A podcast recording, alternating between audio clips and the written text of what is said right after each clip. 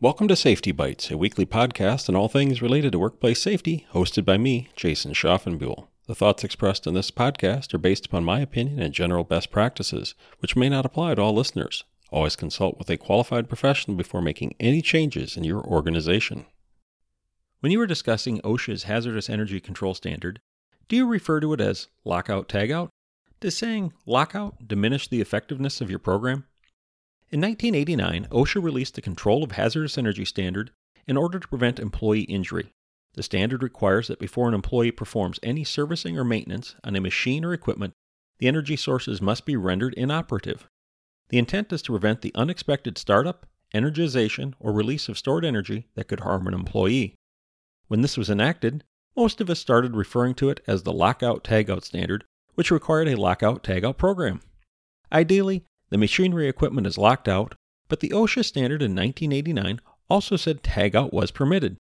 OSHA defined tagout as the, quote, the placement of a tagout device on an energy isolation device in accordance with established procedure to indicate that the energy isolating device and the equipment being controlled may not be operated until the tagout device is removed. And in January of 1990, OSHA said that when machinery is repaired, renovated, or modified, or if new machines are installed, the energy isolating device for the machinery has to be designed to accept a lockout device.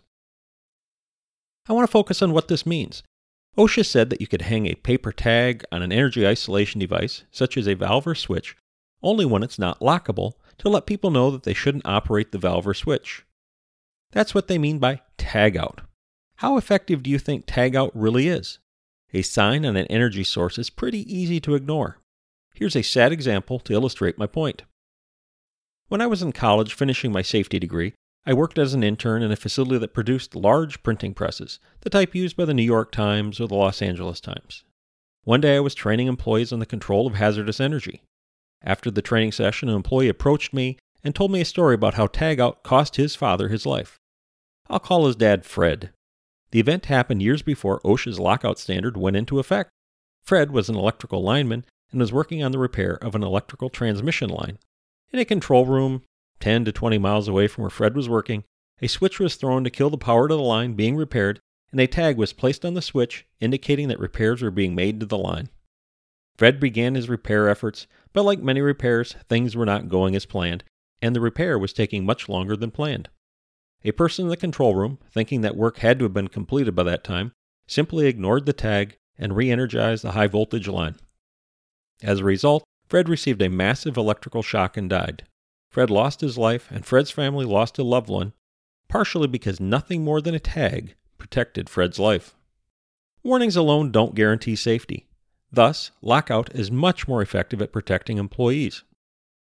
After 30 years, are you still using the word tagout? What does that message send to employees?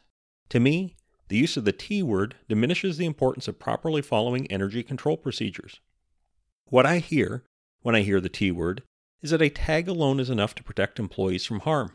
However, I know that signs and labels are not the most effective way to protect employees.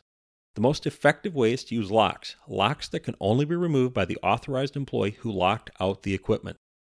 For me, in the facilities I have worked and the facilities I visit, whether they are offices, nursing homes, manufacturing facilities, schools, etc., I have never seen an energy isolating device that could not be locked out directly or through the use of an apparatus like a cover to prevent access to the energy isolating device.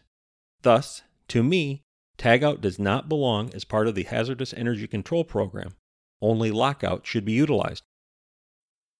At the end of each podcast, I ask you to take some time to review a specific aspect of your safety program to make it stronger and more protective of your employees and company resources. Today, I'm asking you to look inward. Do you say tag out when referring to your hazardous energy control procedures? If so, please try to remove the word from your vocabulary so that you emphasize to others the importance of locking out equipment for their safety. If you don't use the T word, but you hear others using it, I encourage you to take the time to ensure that those individuals are utilizing your program properly and locking out equipment, not just relying upon a tag. Please do it for your safety and for the safety of your employees. I hope you enjoyed this podcast and will join me next week. Until then, create a safer workplace and email me if you have any questions or suggestions.